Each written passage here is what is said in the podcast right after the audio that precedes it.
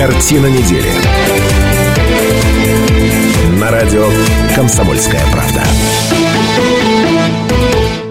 91,5 FM эм в Иркутске, 99,5 FM эм в Братске, сайт kp.ru из любой точки мира, телеканал АИС, телеканал ТВС. Все это радио «Комсомольская правда», все это программа «Картина недели». А каждую пятницу в 17.05 мы собираемся в этой студии для того, чтобы обсудить главные события семи уходящих дней. Меня зовут Наталья Кравченко. Здравствуйте, уважаемые наши слушатели и зрители. А, телефон прямого эфира 208 005. Надеюсь, что эти цифры вы давно запомнили. Присоединяйтесь, пожалуйста. Ну, а подводить итоги недели будем будем сегодня в таком составе. Те, кто видит нас а, с видеоверсией, да, в видеоверсии а, видит, что людно сегодня а, в студии. И, ну, собственно, кто первым вбежал, тот успел занять место. Но самым первым, конечно, в этой студии всегда появляется доктор исторических наук, профессор, патриарх программы, патриарх Кайназоевич Станислав Гальфарб. Здрасте. Сегодня, кстати, Шмидт прибыл. Что, Шмидт прибыл? Прогу... Прогульчик.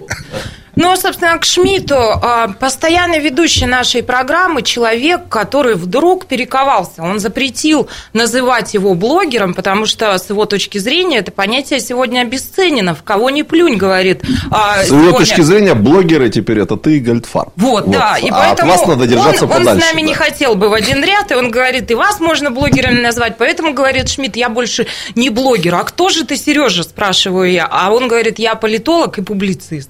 Вот так да. вот.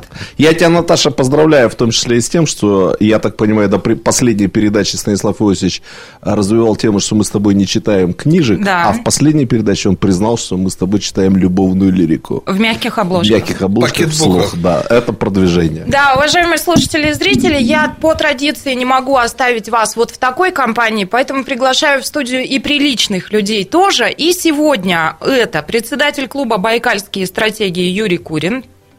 Надо взять микрофон и поздороваться со слушателями. Здравствуйте, Наташа. Здравствуйте, радиослушатели. Мы рады тому, что я и да один погодите радоваться-то, Юрий. Приглашены сюда. Знаем, что будет здесь непросто, потому что тут э, как на экзамене, как на ринге боксерском, но это внушает э, Перерывчик подошел. еще больше интереса. Ну, собственно, да, мы выходим из эфира, у нас сейчас пауза. Вот и программка кончилась. Вот и программка кончилась. А сопредседатель этого же клуба «Байкальские стратегии» Михаил Просекин. Добрый день. И а, с нами периодически картину, картину недели ведет генеральный директор корпорации развития Иркутской области Олег Севрюков. Добрый вечер. А знаете, что Шмидт о вас говорил, вернее, о вашей что? корпорации? Так. Что у нас в области есть традиция ругать корпорацию развития Иркутской области, а традиции надо уважать, и мы и сегодня от них не отступимся. Правда, Сергей? Так, а я, по-моему, вместе мы и говорили об этом в присутствии. нет, нет, нет. Ладно, оглашу темы, которые мы намерены сегодня обсудить. Тем достаточно много. Трагедия в соседней Бурятии. Закон парных случаев. Нападение на школу случилось в Улан-Удэ. А еще одна тема. Прорвемся. Клуб «Байкальские стратегии» обещает построить новую экономику региона. Вот, собственно, все эти люди сегодня здесь. Обсудим, что они намерены нам с вами настроить. А, за грибами круглый год. В Веденщине построят ферму по выращиванию шампиньонов. Это к Севрюкову он на это дело денег дал. Поговорим. Пишите президенту. Мэр Саянска Олег Боровский призвал жителей города писать Владимиру Путину из-за сокращения отдела ГИБДД. А, никогда такого не было, и вот опять. В регион идут аномальные морозы. Профессор, у вас теплый свитер? Не, у меня все хорошо, и морозы не такие уж глобальные. Ну, поглядим, что будет завтра, и послушаем синоптиков. А, допинг-скандал. Почему десятки спортсменов не вышли на старт на зональных соревнованиях, а, которые проходили в Иркутске? Он вернулся. Мы со Шмидтом страшно рады. Евгений Иванушкин занял а, в Байкал Энергии пост играющего тренера. Что в имени тебе моем? Иркутяне все чаще называют детей необычными именами. Вот это все мы будем обсуждать сегодня. Ну, а начнем, а, разумеется, с, тради... с трагедии, которая случилась в Бурятии. Сегодня оттуда поступает э, противоречивая информация, она разнится, но если коротко, суть в том, что там э, в одном из микрорайонов школьник, девятиклассник совершил нападение на семиклассников, пострадали по разным данным от 4 до 7 человек, это школьники, семиклассники и учительница. Э, вскрываются весь день разные нюансы и подробности этой трагедии. Я сейчас предлагаю послушать мать одной из учениц. Девочка сказала, э, послала им в Вайбере, или как они там общаются, я не знаю, что будет, не ходи в школу, мальчики эти сказали, предупредили, будет мясо. Будет мясо? Мясо, да. То есть сегодня ворвался ученик? Да, в 23-й кабинет и нанес э, топором троим ребятам и учительнице топором. Ранение по голове учительницы, всю голову ребенку, спину одному ребенку. И еще палец отрубил девочке. Седьмой А. Да он-то из девятого Б сам. Ворвался в седьмой да, А. а седьмой А. Был, шел русский литературу. Еще один синхрон предлагаю вам послушать. Это Галина Тихонова, мать пострадавшей девочки. Мне мой ребенок позвонил с чужого телефона. В нее уже стукнули, в лопатку воткнул топором. Она бежала с сестрой, с одноклассниками. Я на такси доехала до них. Одной девочки пальцы отрубленные и в шею воткнули. Второй, а у нее там черепно-мозговая травма, скрытая со стороны мужичка. Она сейчас в коме. Представляете, ребенок из девятого класса пришел в соседний класс, кинул коктейль молотого, держит топор. В чем тут охрана? все эти можно вещества принести в бутылочке питьевой. Ты не поймешь даже, что это. Это можно было предупредить, если бы у нас телеканалы показывали, как в советское время, программы добрые. Раз, чтобы родители разговаривали с детьми. Два, чтобы у нас школа была не такая, что вы дебилы, заткнитесь, слушайте, я вам сейчас все буду тут рассказывать, а вы тут выполняете, что я говорю. Три. Педагогический подход, он совсем другой, не такой, как в школе у нас. Работать надо всем, родителям. И хотелось бы с детьми сидеть, они могут, они им работать надо. У меня вот вам к обсуждению, наверное, два тезиса. Один из них, а, что происходит, да, и не означает ли все это, ну, вы знаете, в Перми на этой неделе похожая история произошла, что, ну, совершенно потеряно для нас поколение нынешних школьников. Ну, а во-вторых, что действительно делать для того, чтобы а, как-то подобного избежать, подобных бед и трагедий. Ну, вступай, Сергей. Ты у нас ну, Наташ, педагог. Э, я что хочу сказать. Э, во-первых, я что-то не помню, чтобы у нас было какое-нибудь поколение школьников, которое не было бы объявлено в той или иной степени потерянным. Слушай, но ну с топорами не ходили же вот так массово и не резали одноклассников? Ну, если Раскольникова не брать. Я не готов, например, уверенно сказать, что такие прецеденты происходят впервые.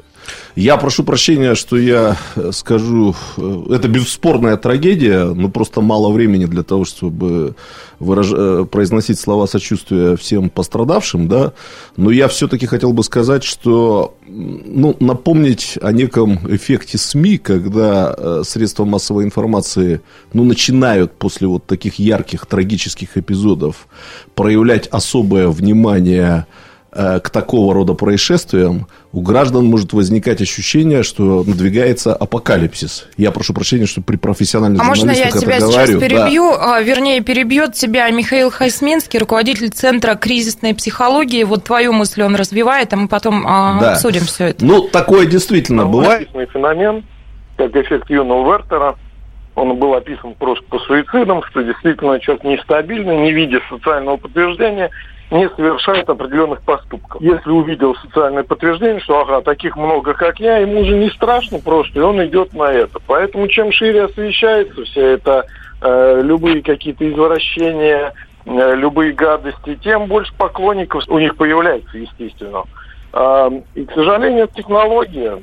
И в том числе, конечно, не только через обычные СМИ, но и через электронные СМИ. Это технологично делает. То есть это технологично просто специально разрушается вот э, стержень у людей морально-нравственный, этический, э, ну и, соответственно, разрушается и государство, и все остальное. Когда э, есть, э, например, освещение суицидов, есть вот эффект Юна Вертера, о котором я сказал, увеличивает количество суицидов как освещение, да, то есть это вот, а, а, все, все плохо, посмотрите вообще, какой ужас, давайте с той, с другой стороны. А есть эффект Папагена, так называемый.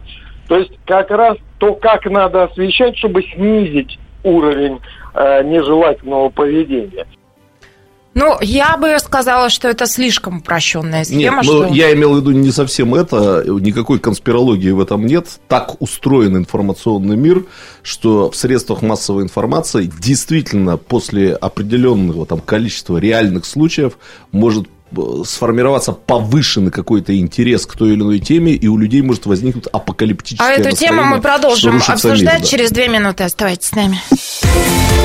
Картина недели. На радио «Комсомольская правда».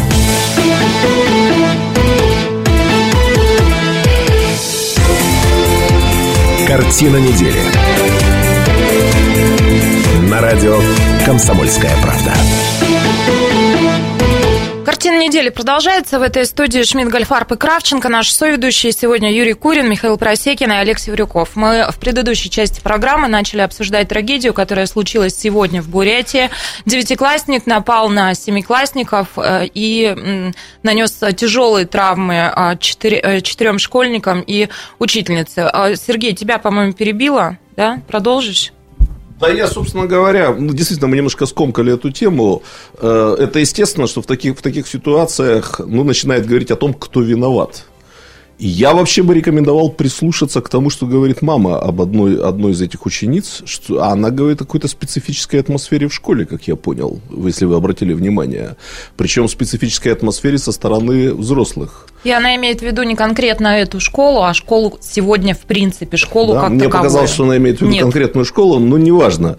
Э, в смысле, важно как раз, что она там имеет в виду. Э, у меня ощущение, что все-таки виной, э, вина за такого рода происшествия действительно должна в определенной степени быть на педагогах, на психологах, которые работают в школе. Ну, вот насколько я себе представляю школьный мир, я все-таки возьму на себя смелость сказать, что я знаю его более или менее неплохо в силу разных причин. Обычно дети, которые вот совершают такого рода поступки, они до этого уже совершали поступки, свидетельствовавшие о том, что они на такое способны. И, конечно, внимательные педагоги и психологи ну, просто должны э, на это обращать внимание. Понятно, что сейчас будут усилены меры безопасности, связанные там, с охраной и тому подобное, но то же самое родительница говорит о том, что охрану тут даже винить не стоит, Смотрите, потому что пришел просто ученик Костин сегодня заявил, это руководитель, а, главный чиновник в сфере образования в городе Иркутске, и он говорит о том, что да, меры безопасности будут а, усиливать. А, сейчас во всех муниципальных школах Иркутска есть кнопки экстренного вызова, пожарная сигнализация, системы видеонаблюдения и ограждение ограничения территории. Слушайте, но при всем при этом совершенно спокойно в любую школу, как мы с вами понимаем, можно прийти с топором, принести его там в рюкзаке. То есть очевидно, что вот этих мер, их точно недостаточно, и корень зла, он все-таки, наверное, не здесь. Коллега, вы, по-моему, хотели что-то сказать? А, я думаю, что может быть поверхностная, сиюминутная реакция на это происшествие. Мало охраны, мало платят охранникам, мало а, камер слежения в школах. Но это, знаете, такая поверхностная реакция, которая ни в коем случае не да. решит проблему. Да. А, на самом деле все гораздо сложнее. Если мы даже на федеральных государственных каналах наблюдаем каждый день сериалы, в которых рассказывают об убийствах, изнасилованиях, грабежах, разбоях, мошенничествах, эта картинка становится привычной. Опять СМИ виноваты, да? Нет, не, не СМИ, это жизнь виновата. Далее. Вот давайте вспомним э, сериал, э, такой скандальный сериал на мой взгляд, чрезвычайно талантливого кинорежиссера Гай, Валерии Гай Германики, да, школу. Угу. Вот там же примерно подобные вещи показывали. Вопрос возникает. Этот режиссер показывал реальную жизнь, которая есть, или она показывала свои представления о том, какая жизнь может быть, пропагандировала, насаждала она или нет? Если в обществе существует а, как бы отношение привычного такого к насилию, к о моральности, да, если это мы видим э, не только в жизни, но и в средствах массовой информации, кто что отражает? Либо средства массовой информации влияют на жизнь и усиливают это все, либо жизнь является э, как бы подпиткой для средств массовой информации. Это очень сложный вопрос. Искусство, как влияет на общественное сознание, как общественная жизнь влияет на искусство – ну, в общем, ну поэтому кажется, что? Главный, главный вопрос нашей программы. И чё? Вот, собственно. Главный вопрос, мне кажется, надо думать, если пытаться глобально решить проблему в масштабах всей страны, то нужно думать, почему в стране создана атмосфера страха, прикорности, привычности к насилию, к несправедливости, к э, нарушению законодательства, к нарушению морали. Это гораздо более сложная задача, чем повесить в школах новые аппаратуру звукозаписывающую, отслеживающую, больше охранников а, взять там и так далее. Михаил Атмосфера нравственности. Я бы вернулся к тезису Сергея первому а, о том, что э, он не поручится за то, что так не было.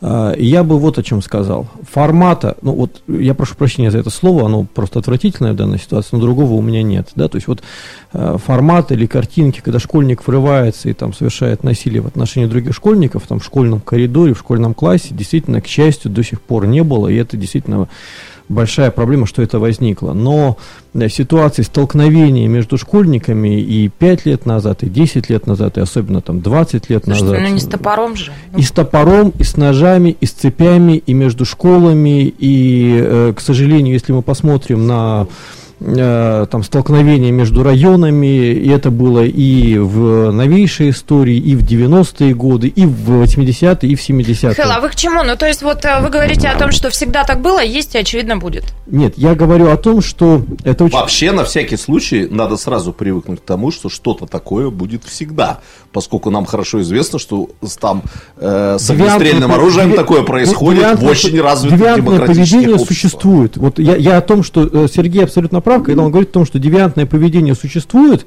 и с ним, безусловно, надо работать. Но сказать, что вот эта ситуация а, то есть а, в чем ее принципиальное отличие? Не в том, что случилось насилие, и не в том, что случилось э, ну, уголовно наказуемое деяние, не в том, что случилась травма. Это происходило. Мне кажется, тут корень немножко в другом. А, я в свое время довольно плотно около 10 лет назад изучал вопрос исследований на тему а, стирание границы между виртуальными сценариями поведения и реальными. Это даже не про СМИ, это в первую очередь про виртуальные игры. Вот э, самым известным у психологов примеров это серия игр GTA, то есть когда моделируется поведение преступника в городе. Ну вот да, еще одна грань, пожалуй. И э, вот э, я бы тут сказал, что то, как это произошло, это то, это перенос поведения из во многом компьютерных игр, которые как бы эти сценарии просто прописывают, подписывают э, на подкорку, как бы вот эта немотивированная жестокость и так далее. То есть вот э, и здесь э, это возвращаясь к тезису, который был в одном из заявлений, это про технологию. То есть на самом деле это технология, на самом деле это существует, на самом деле это целенаправленно разрушает в том числе здоровье психики. На самом деле это действительно можно увидеть заранее. То есть другой вопрос, что я не очень представляю а, полномочия школьного психолога по предотвращению ситуации. Мне кажется, тут вопрос с полномочиями очень большой. Да его там просто, школьного... наверное, не было, этого психолога. Да нет, да, даже, даже, даже если бы он был, а во всех школах он сейчас есть, вопрос его полномочий. Хорошо, он видит девиантное поведение, что он может сделать? Ну, как минимум с родителями, наверное, обсуждает. Отец у мальчика был, кстати, как сейчас пишут, майор ВДВ. А, так, на всякий случай. И Вы что? ну, наверное, о героике будни ребенок слышал, знал, там все-таки не только строем ходят, из парашюта прыгают. Ну, погодите, но в Перми двое. Я Из разных, с, кстати, совсем семей. То согласен есть... с утверждением Сергея, поддержанным Михаилом, что нужно готовиться к тому, что такие эксцессы будут иметь место всегда. Человеческая психика иногда ломается. И это происходит даже в таких благополучных странах, как Швеция и Норвегия. Это было совсем недавно и в той, и в другой стране. Гораздо с большим количеством потерпевших, более страшные повреждения и так далее. Другой вопрос, что из этого нужно делать выводы глобальные. Воспитание, образование, культура – межличностные отношения, не сводя все это только вот к таким вещам. Психолог, да? В советское время ни в одной школе не было никаких психологов. И не было суицида. Ну, послушайте, коллеги, ну, давайте на землю немножко упадем. Есть гигантское количество стран, в которых это происходит с периодичностью практически чуть ли не каждый день. Там стреляют, там убивают и так далее. Мы сейчас, мы сейчас что пытаемся сказать, что это социальное или это родилось вот благодаря тому, что сейчас в стране там происходит? Ведь на самом деле есть э, хороший грипп, а есть хороший грипп, но немножко гнилой грипп. Люди же рождаются с разной психикой, с разным здоровьем и так далее. Может быть, сейчас мы имеем как раз э, череду вот подобных извращений.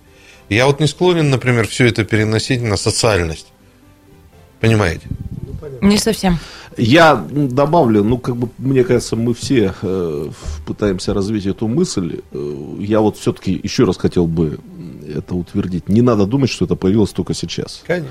Я сейчас сижу и вспоминаю, что 30 лет назад, в 1988 году, э, я, э, будучи десятиклассником, э, учеником выпускного класса, вот та же самая история в школе, в которой я учился, одноклассник там обидел кого-то из другой школы, и друзья, товарищи того, кого обидели, пришли с целью нанесения тяжелых увечий прямо на территорию школы, ворвались в класс, там физрук организовывал сопротивление, значит, героические. Виновник торжества сказал, что это за мной и выпрыгнул в окно. Это было в советской школе в 88 году, да, 30 лет а назад. А далеко Без топоров, правда. А в Шелихово где... Мы недалеко сейчас, на 4 минуты буквально э, перерыв у нас, а после вернемся в студию и продолжим. Картина недели. На радио «Комсомольская правда».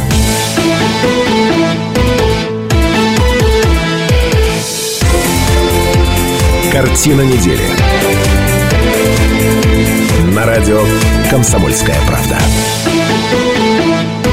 Картина недели продолжается. Еще раз здравствуйте, уважаемые наши слушатели и зрители. Каждую пятницу мы собираемся в этой студии для того, чтобы обсудить главные события семи уходящих дней. Мои соведущие Станислав Гальфарб. Добрый вечер. И Сергей Шмидт. Здравствуйте. И вместе с нами программу сегодня ведут председатель клуба «Байкальские стратегии» Юрий Курин. Возьмите микрофон, поздоровайтесь. Здравствуйте. Сопредседатель этого же клуба Михаил Просекин. Добрый вечер. И с нами генеральный директор корпорации развития Иркутской области Алексей Варюков. Добрый вечер. Ну что, идем дальше. Обсудим сейчас, наверное, вот какую тему. Я, кстати, напоминаю, 208-005, телефон прямого эфира. Уважаемые слушатели и зрители, вы по традиции являетесь нашими соведущими. В этой части программы а, предлагаю вам обсудить а, сокращение штата ГИБДД. Как вы считаете, действительно ли инспекторов у нас избыточно много, а порядок а, на дорогах и без того наведен? Ну, вы знаете, что прошла волна сокращений. Что за этим последовало? Мэр Саянска Олег Боровский в своем аккаунте в социальной сети Facebook Facebook, а такой аккаунт есть у профессора Гальфарба, правда? А, призвал жителей города писать президенту России Владимиру Путину из-за профессор так не делает в своем аккаунте.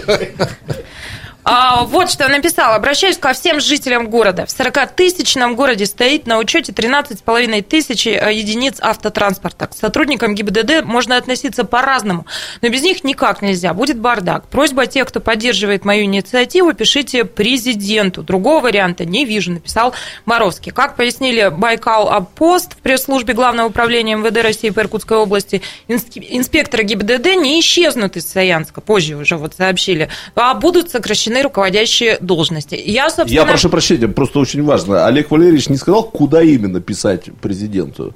У президента тоже нет аккаунта. Москва, у него Кремль. нет аккаунта а, в Фейсбуке. Москва, Москва Кремль. Ну, Кремль Путину. Тоже да? мне шарада. Понятно. Как написать президенту? Смотрите. Нет, просто у президента нет аккаунта в Фейсбуке. Так-то можно было бы Так проще написать, было да. бы, да. В личку в мессенджер кинул и Проблемы э, решены. А для обсуждения вот у меня а, а, два тезиса. Первый – это, собственно, призыв к горожанам писать президенту. Да? Вот это что? Это жест отчаяния или это эпатаж, или что, как бы вы это оценили? И, собственно, само сокращение штата. Мне, знаете ли, вспомнилась история, когда там наркоконтроль убивали в свое время, а, а БОП – Таким же АБОП, именно с организованной преступностью. А, и вот сейчас за гаишников взялись. Слушайте, правда, Кудряв живем, все у нас в порядке, и силовики нам а, э, без нужды? Ну, давайте я начну. Ну, давайте. А, поскольку я не автомобилист. А... Будьте осторожны, есть информация, что Олег Валерьевич нас слушает. Да. А, значит, э, мне сразу пришла на память Грузия, в которой уничтожили, э, вот Саакашвили, он, конечно, смешной, вот, но при нем была уничтожена вообще эта служба как класс. И там почему-то перестали после этого полицейским давать взятки, потому что основным силам, а, которые следят за порядком, в том числе и на дорогах, была резко повышена заработная плата настолько, что стало невыгодно просто даже смотреть в сторону. А как класс-то? Кто, кто уничтожен а, был? Э, ГИБДД. ГИБДД. Да. Теперь второй момент. А, слушайте, ну сейчас на каждом перекрестке по 10 камер висит. Все на самом деле видно, слышно и так далее. А то, что есть некая коррупционная составляющая, мы тоже знаем, но она есть практически в любой сфере. Ну и самое смешное, насколько мне известно, в Саянске никогда ГИБДД не было, оно размещалось в зиме. А вот, поэтому мне кажется, что традиционно ужас, ужас, ужас. Саянске а, отделение ГИБДД межмуниципального да. отдела Зиминска. Четыре человека, То есть почему, говорят, собственно, там... Боровский и возмутился? Семь. Ну, семь.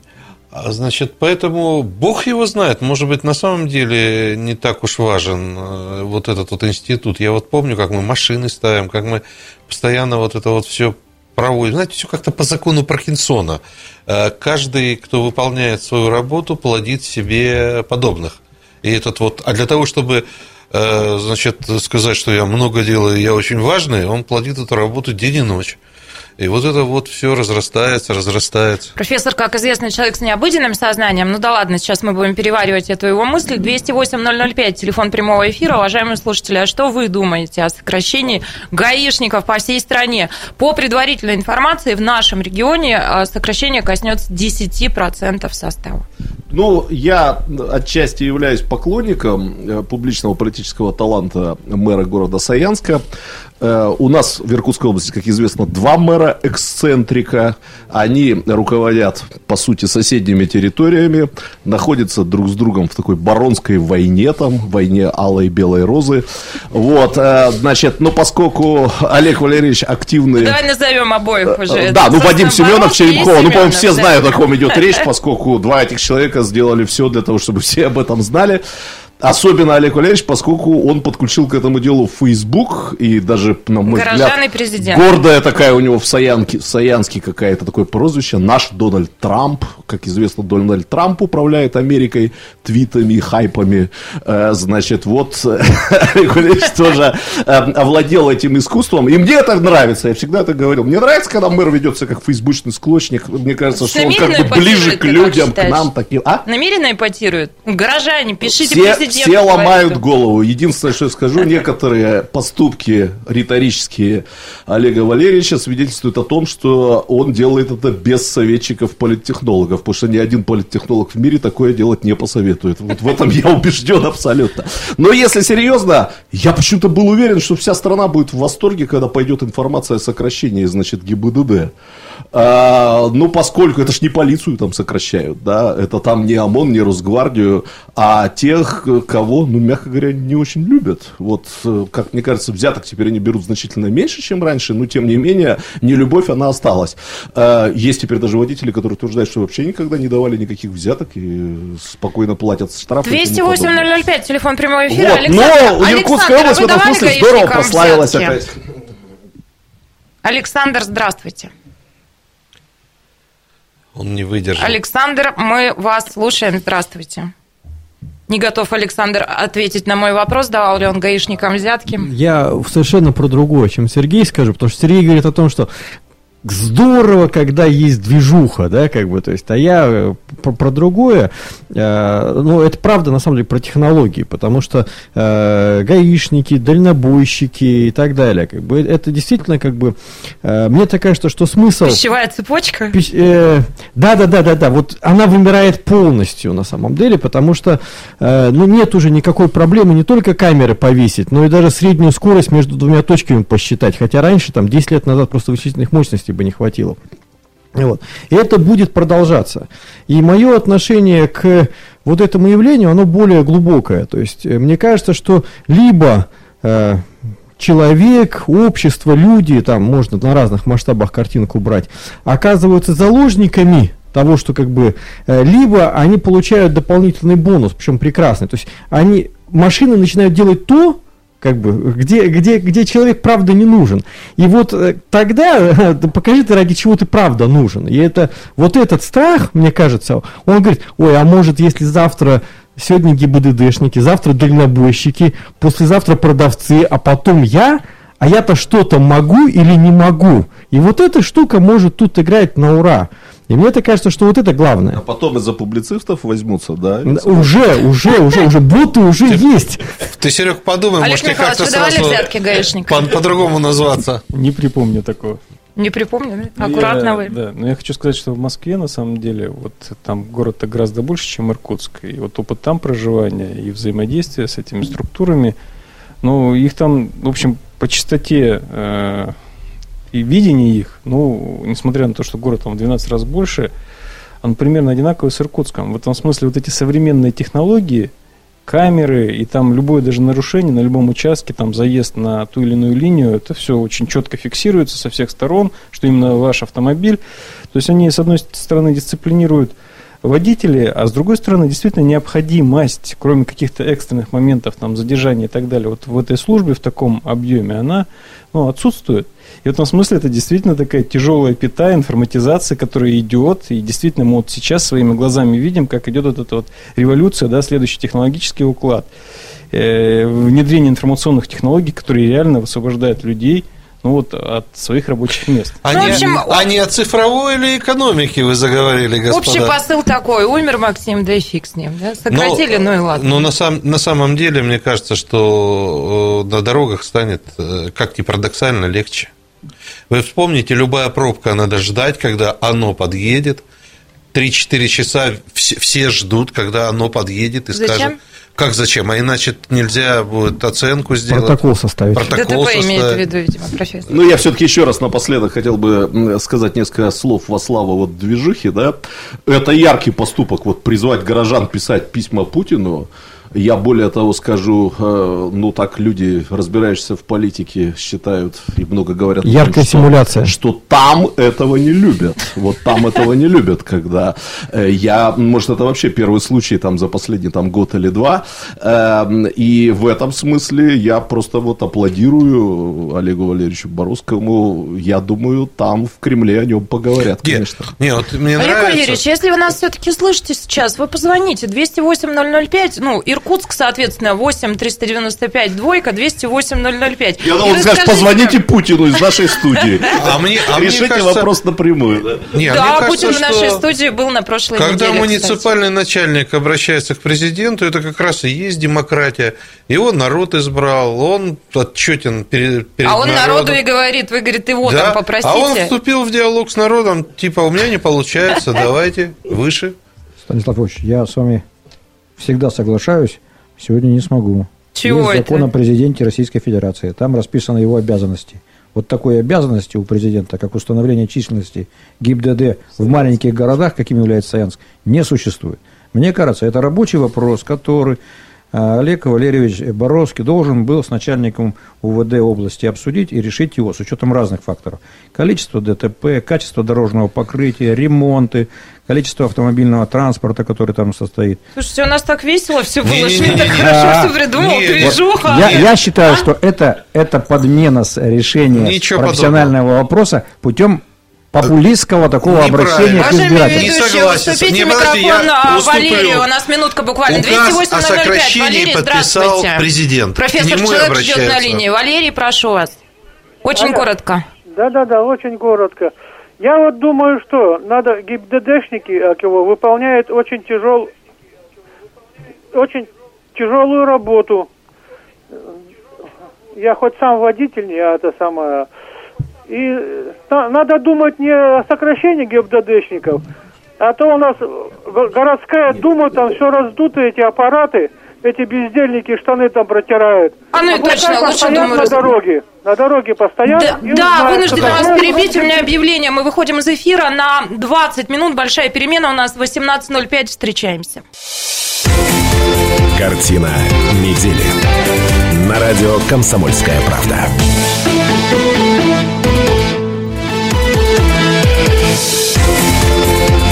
Картина недели.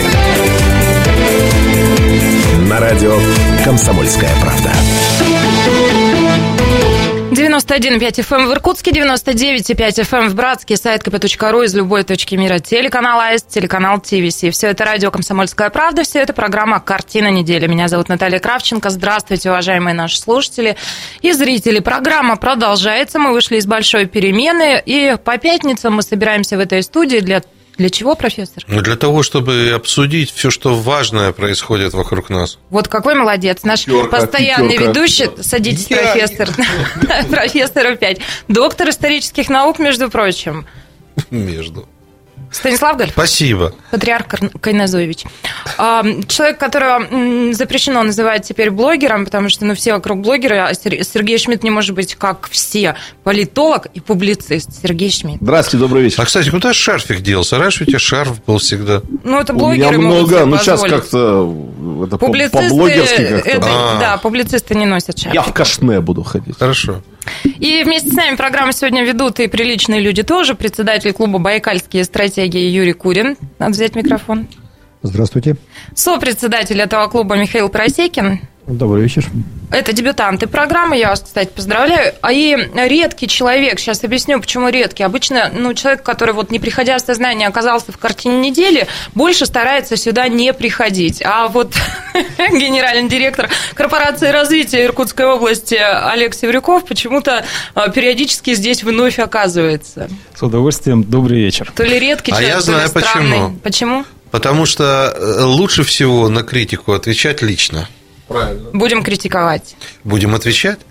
Ладно, а темы, которые мы хотим обсудить в этом часе, за грибами круглый год. С этого и начнем. В Веденщине построят ферму по выращиванию шампиньонов. Веселится и ликует весь народ. Иркутская область счастлива. Только этого нам и не хватало. Прорвемся. Клуб «Байкальские стратегии» обещает построить новую экономику региона. Если доберемся, то поговорим еще про спортивные темы. Допинг-скандал.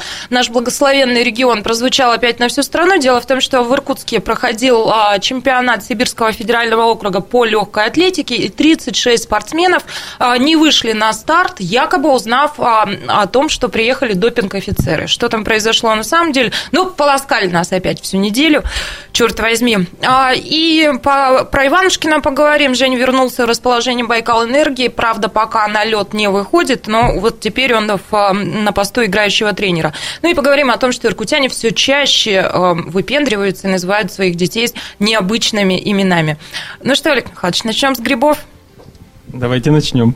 А, собственно, я сейчас объясню, почему я в сторону Севрюкова киваю на этой теме. Ой, и Шмидт потянулся с разными грибами. До того любит грибы. Ну и так, в Иркутской области скоро создадут первую грибную ферму. Шампиньоны планируют тоннами выращивать в поселке Веденщина, сообщает нам в информационных лентах. Это в Шелиховском районе. Профессор по грибы а, и так туда ходила, а теперь круглогодично будет туда вот наведываться.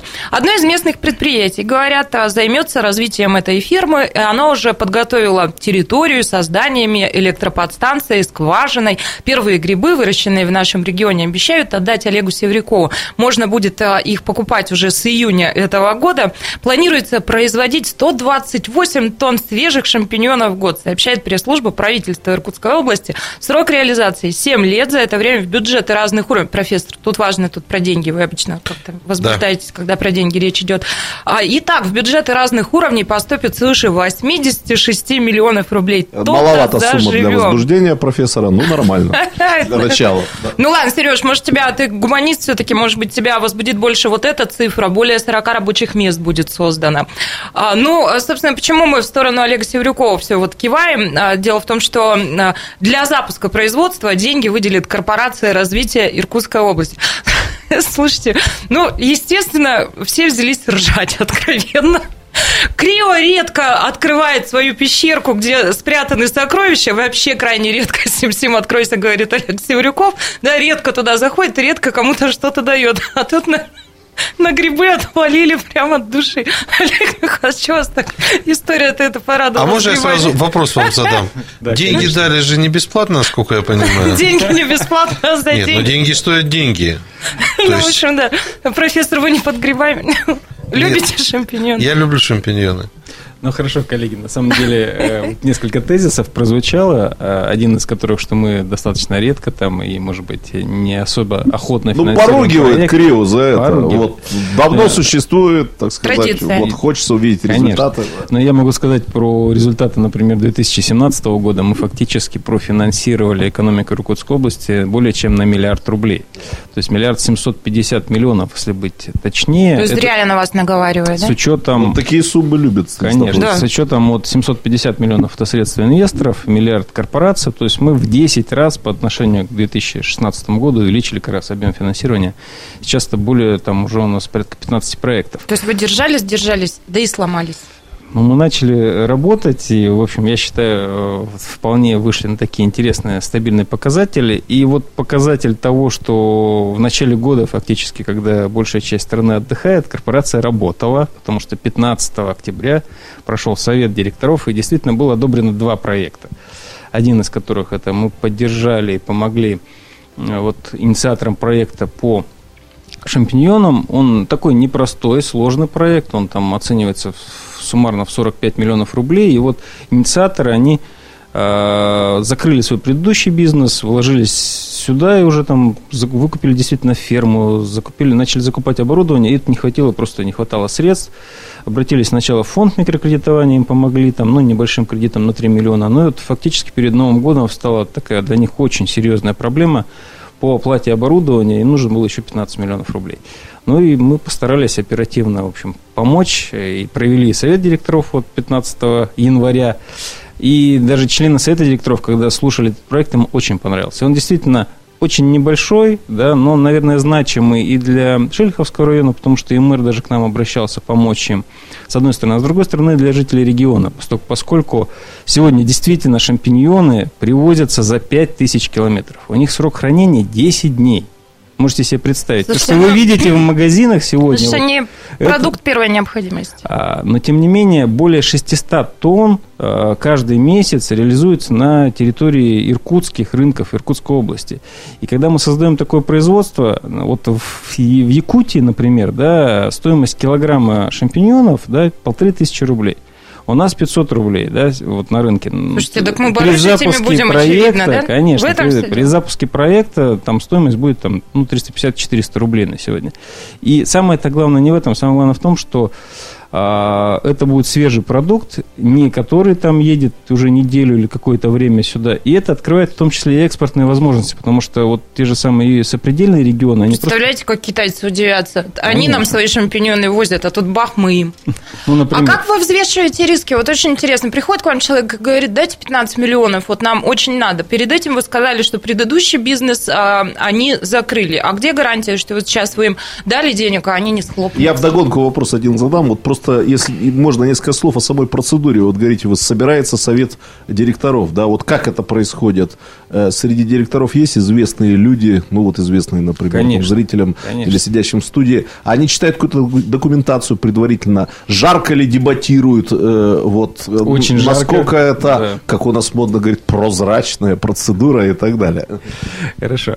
Значит, соответственно, про то, как отбираем, то для нас как раз и показатель по этому проекту, что люди с успешным предпринимательским опытом, что вложили уже свои деньги и прошли обучение и подготовили ну, нормальный бизнес-план. И готовы действительно идти до конца, потому что, ну вот, э, чтобы реализовать этот проект. Такие проекты, конечно, мы поддерживаем.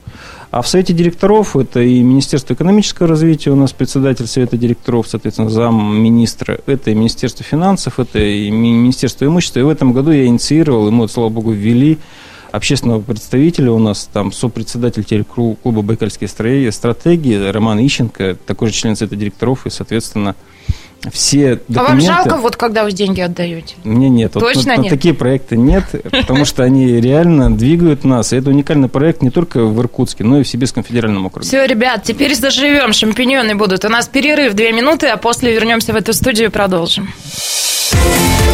Картина недели. На радио «Комсомольская правда».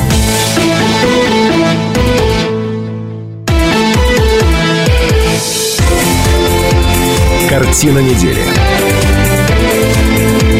На радио «Комсомольская правда».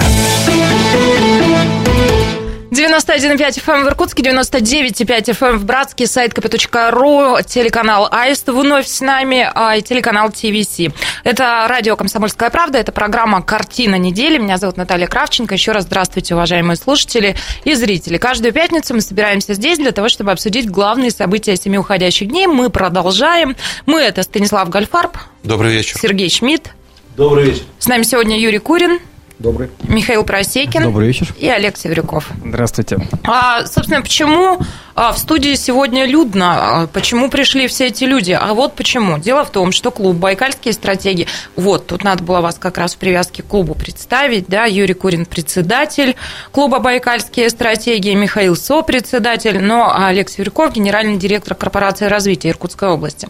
А, события недели. На этой неделе клуб «Байкальские стратегии» пафосно провел пресс-конференцию, большое собрание было, и, ну, собственно, рассказали о том, что меняется структура, что теперь председатель, сопредседатели, что за всем этим стоит не знаю, насколько это важно, но сейчас поговорим. А, меня-то вот другое во всем этом привлекло. В общем, все эти люди, они говорят о том, что они через 20-30 лет явят нам совершенно иную какую-то экономику, перестроят а, то, что есть сейчас, и они точно знают, а, как сделать так, чтобы благословенный регион жил счастливо. Вот мы чуть ранее без зрителя Аиста, правда, про грибы поговорили. Продовольственная безопасность уже обеспечена, мы все в шампиньонах, да? Ну, теперь давайте, собственно, перейдем к клубу «Байкальские стратегии». И у меня к вам вопрос.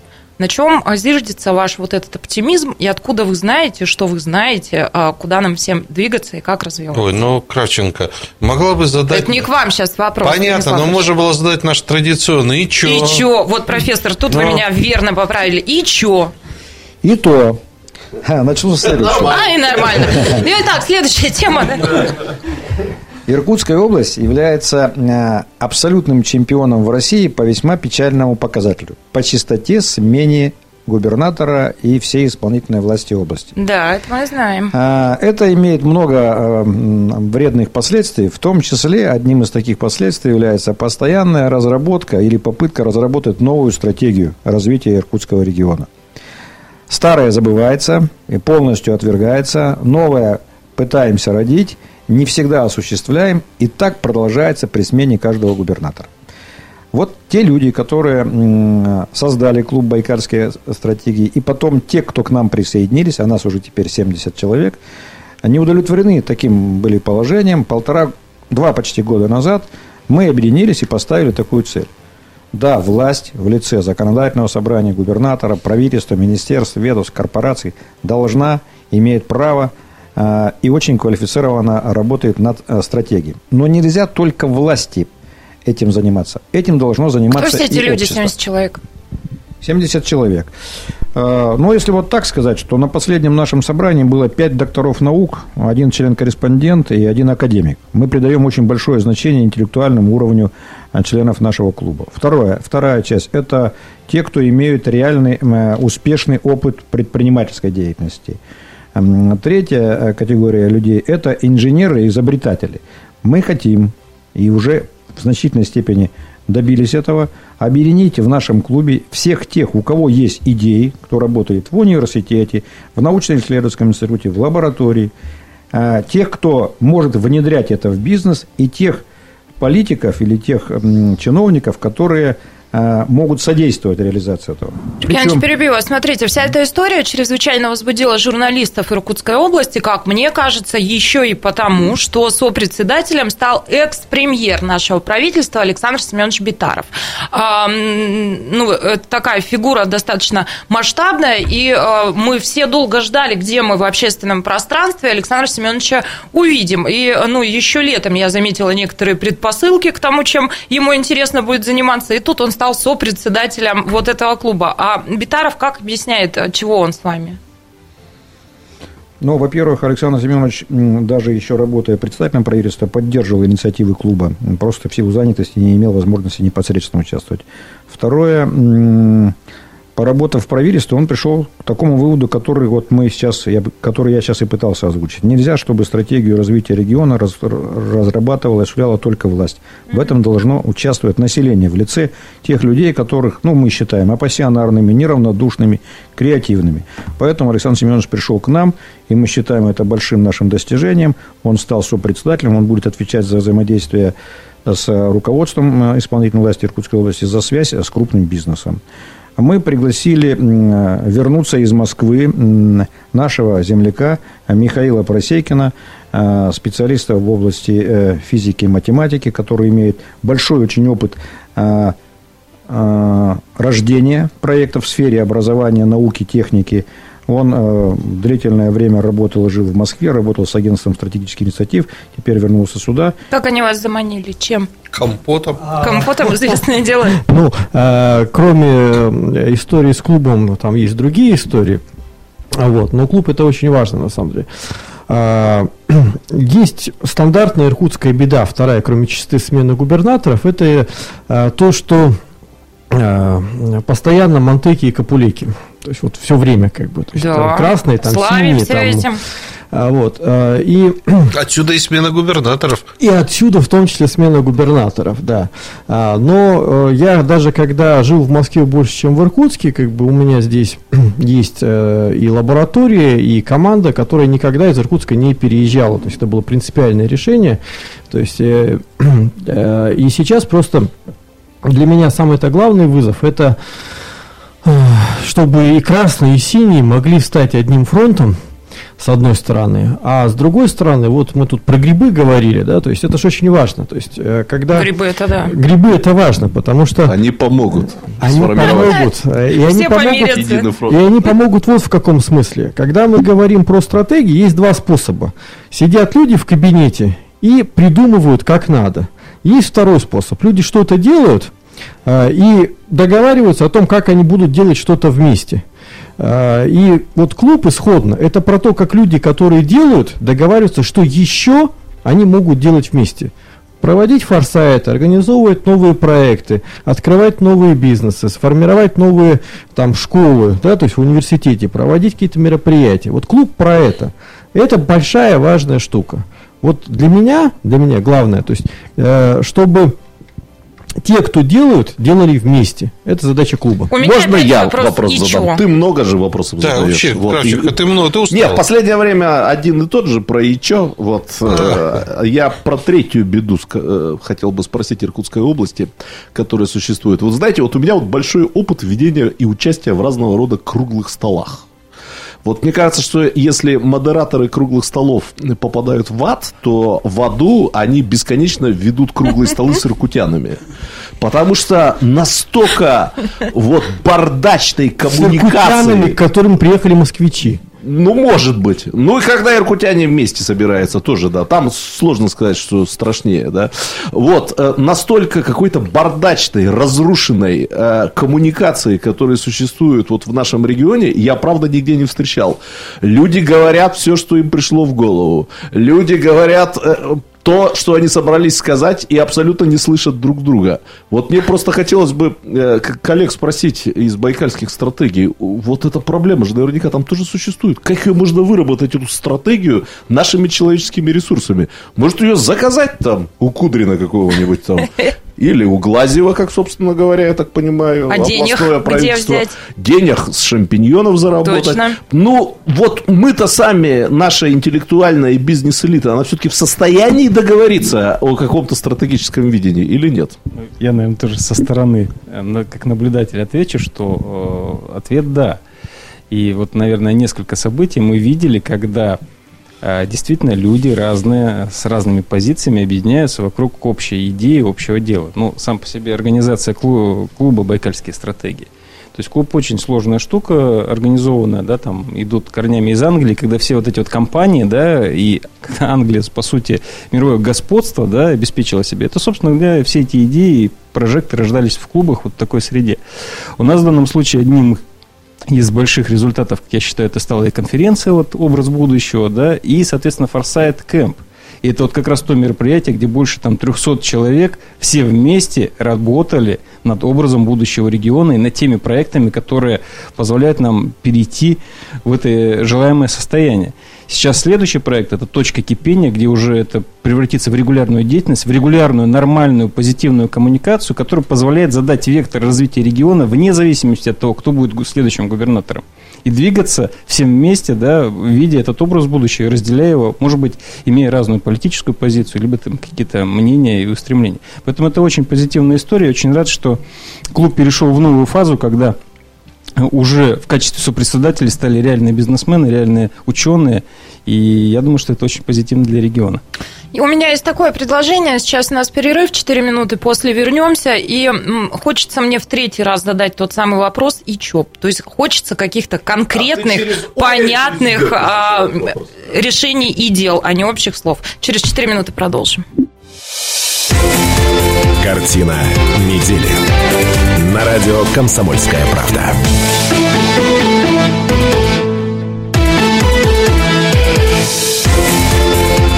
Картина недели. На радио «Комсомольская правда».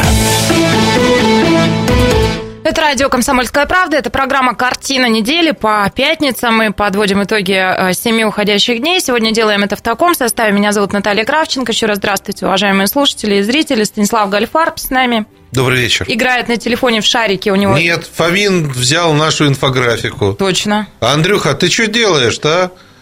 А? Платил он вам? На сейчас же заплатит Фомин. Безобразие. Иду на «вы». Это мне напоминает э, поведение одного бизнесмена в студии, который, который здесь в прямом эфире наполнил своим должникам о долгах. Кстати, а, тоже вот имейте в виду, если кто вам должен, вы можете, эфир-то прямой, тут же об этом сообщить. Вот эта славная идея родилась Сергей Шмидт, постоянно ведущий нашей программы. Ну, поздоровайся. Здравствуйте. И также вместе с нами сегодня Юрий Курин. Добрый вечер. Михаил Просекин. Добрый вечер. И Алексей Брюков.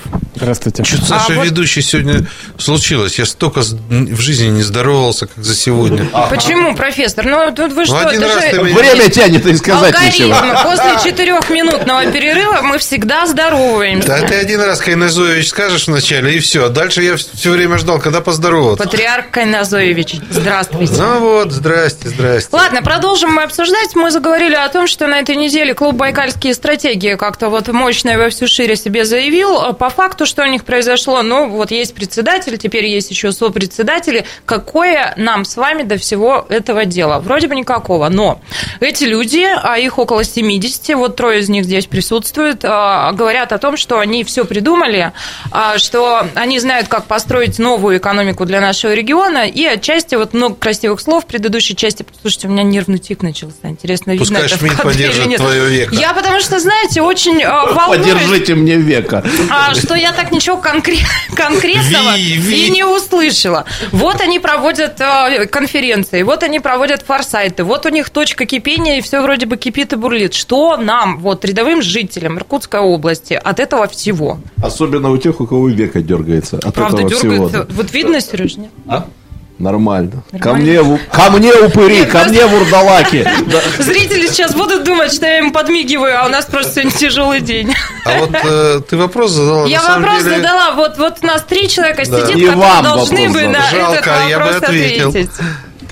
Прошу. Наталья, мы адекватные люди и ни в коем время, мере не считаем, что мы все придумали. Мы хотим участвовать А вы еще не все придумали? Нет, мы хотим участвовать в придумывании, которым занимаются очень многие. Занимается наша власть, занимается наша наука, занимаются наши бизнесмены.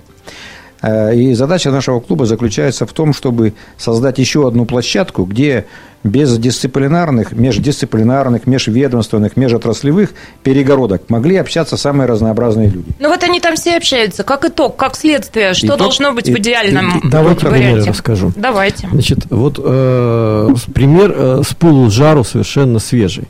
А, есть такая штука, называется национальная технологическая инициатива. Для России штука уникальная. Почему? То есть все говорят, там федеральные деньги и так далее. Чтобы было понятно, национальная технологическая инициатива возникла три года назад. Первые деньги в ней появились полгода назад государственные. То есть это штука, в которую пришли реальные бизнесмены, да, то есть ре, реальные бизнесы, причем э, некоторая часть из них не очень большая международная, некоторая большая с потенцией в международную, и начали что-то делать вместе, они должны конкурировать, они делают вместе – для того, чтобы быть более конкурентными на глобальном рынке, без государственных денег. Я, говорит, сейчас все объясню, сказал Михаил. Кто-нибудь что-нибудь понял? Ну, а. я понял, но... Нет, я понял, что через 10 лет все будет. Не, не, века нет, нет, перестанет нет. дергаться. Век, век, век, века, да, с веком все будет хорошо, и особенно через век. А, значит, а, и а, вот месяц назад, чуть больше, чуть-чуть, полтора месяца назад, а, запустили конкурс по центрам Э, национальной технологической инициативы. Это э, вещь, которую там можно сравнить с в СССР там, ну, такими ключевыми центрами. Вот здесь у нас занимаются аэрокосмической отраслью, здесь у нас занимаются там, биотехнологиями, здесь у нас занимаются тем, здесь занимаются тем. Так, перезапуск, да, то есть, но на другой основе. Так вот, один из проектов, который был на клубе, да, то есть, э, на, один из проектов, который был на Форсайте, прошел через довольно суровое горнило, и попал сейчас в рамках этого конкурса в Центр компетенции э, по биологическим технологиям. Это довольно круто передайте от профессора, чтобы поменяли название центра. Я вот да. хочу сказать, э, что Наташа Он смотрит. Не любит такие а понимаете, какая штука? Вот мы, э, она, чего она от вас хочет? Она хочет от вас, чтобы было понятно, сколько, э, когда и почем.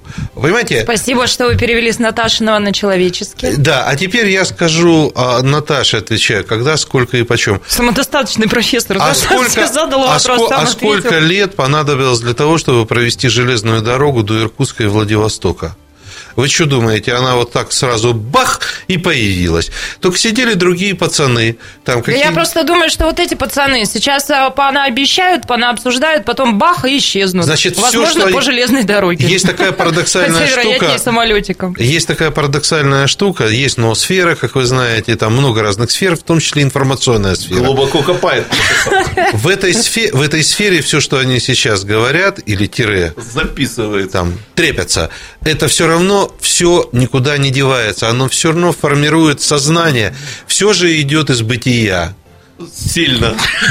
А и потом, и потом, потом, оно Еще протекает. На этот раз я соглашусь со Станиславом Ильичем, потому что вот он сказал о том, как долго рождался и осуществлялся проект строительства Транссибирской магистрали, да? А вот мы думаем, что э, каскад гидроэлектростанций на реке Ангаре был построен в послевоенное время. А на самом деле – первые исследования гидрологической, гидро, как?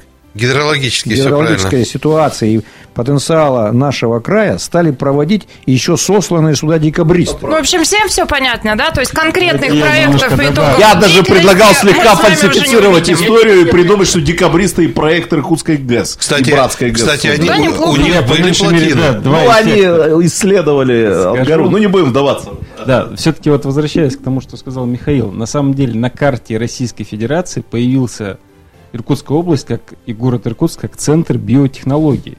Это ставка до 2035 года. Это означает, что здесь сегодня точка развития страны. И на самом деле это один из вот таких первых результатов. Действительно, и клуба «Байкальские стратегии», и тех людей, которые участвовали, двигали этот проект в рамках Форсайт Кэмпа совместно с агентством стратегических инициатив.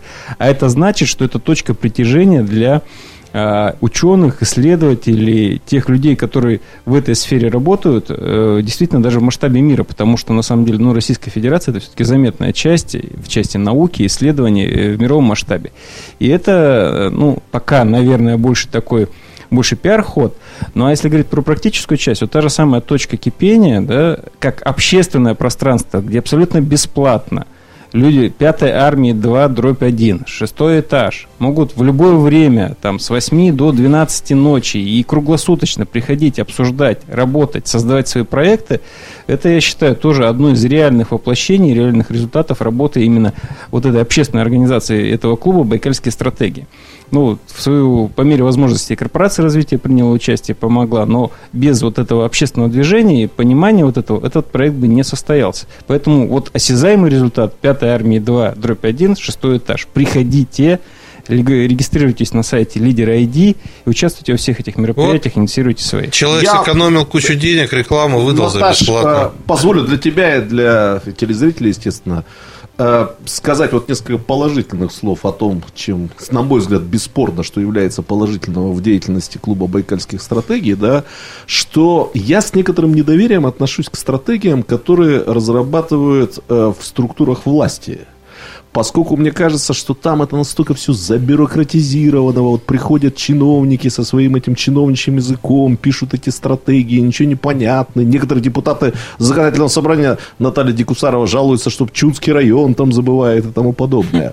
Вот, но есть у меня какой-то превентив... Я человек не либеральных взглядов, но тем не менее есть у меня какое-то превентивное недоверие к тому, что делают вот эти вот профессионально обученные чиновные лица.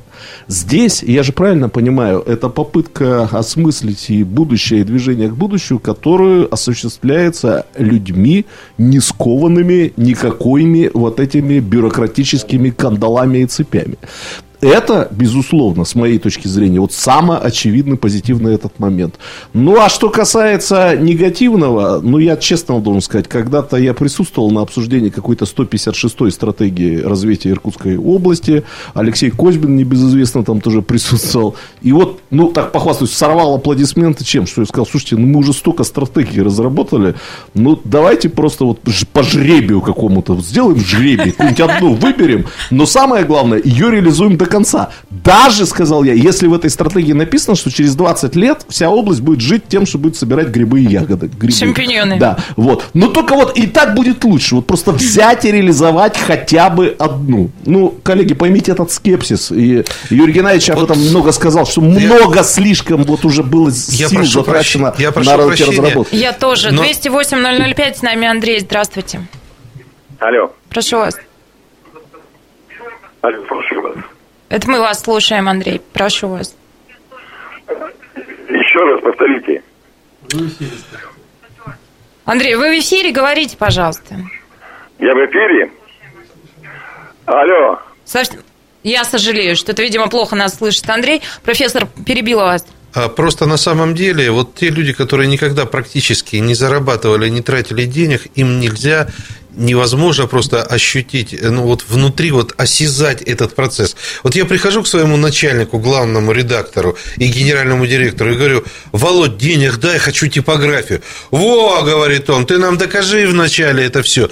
Это на уровне любой нормальной корпорации идет доказательство. Ну не видел я где я не говорю сейчас о стырить деньги. Я говорю о том, чтобы их законно получить. А это самое интересное. А законно их получить. Понимаете? И вот, э, вот этот вот хай, который подняли, э, вот нам того не хватает, всего не хватает, а мы шампиньоны начнем выращивать. Слушайте, давайте хотя бы попробуем шампиньоны вырастить. Глядишь, после шампиньонов грибок поставим, там еще чего-нибудь. Ну, сразу давайте атомную станцию поставим в Иркутске. А шампиньонов не смогли вырастить. Это был гневный спич от профессора Гальфарба, который убежден, наши сегодняшние соведущие на верном пути. Они точно знают, а, как нужно развивать э, Иркутскую область.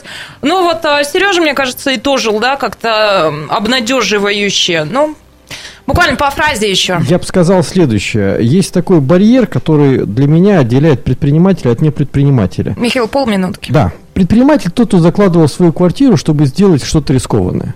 Все остальное это не про это. Когда человек, который закладывал свою квартиру, думает про будущее, он думает абсолютно по-другому, чем чиновник. Вот это то, про что клуб. Это была картина недели, и всем нам с вами пора уже подумать о том, как мы проведем вечер пятницы. Надеюсь, он будет славным и теплым для вас. А, будьте аккуратны, выходные очень морозно, говорят а, синоптики. Берегите себя. На сегодня это все. До свидания.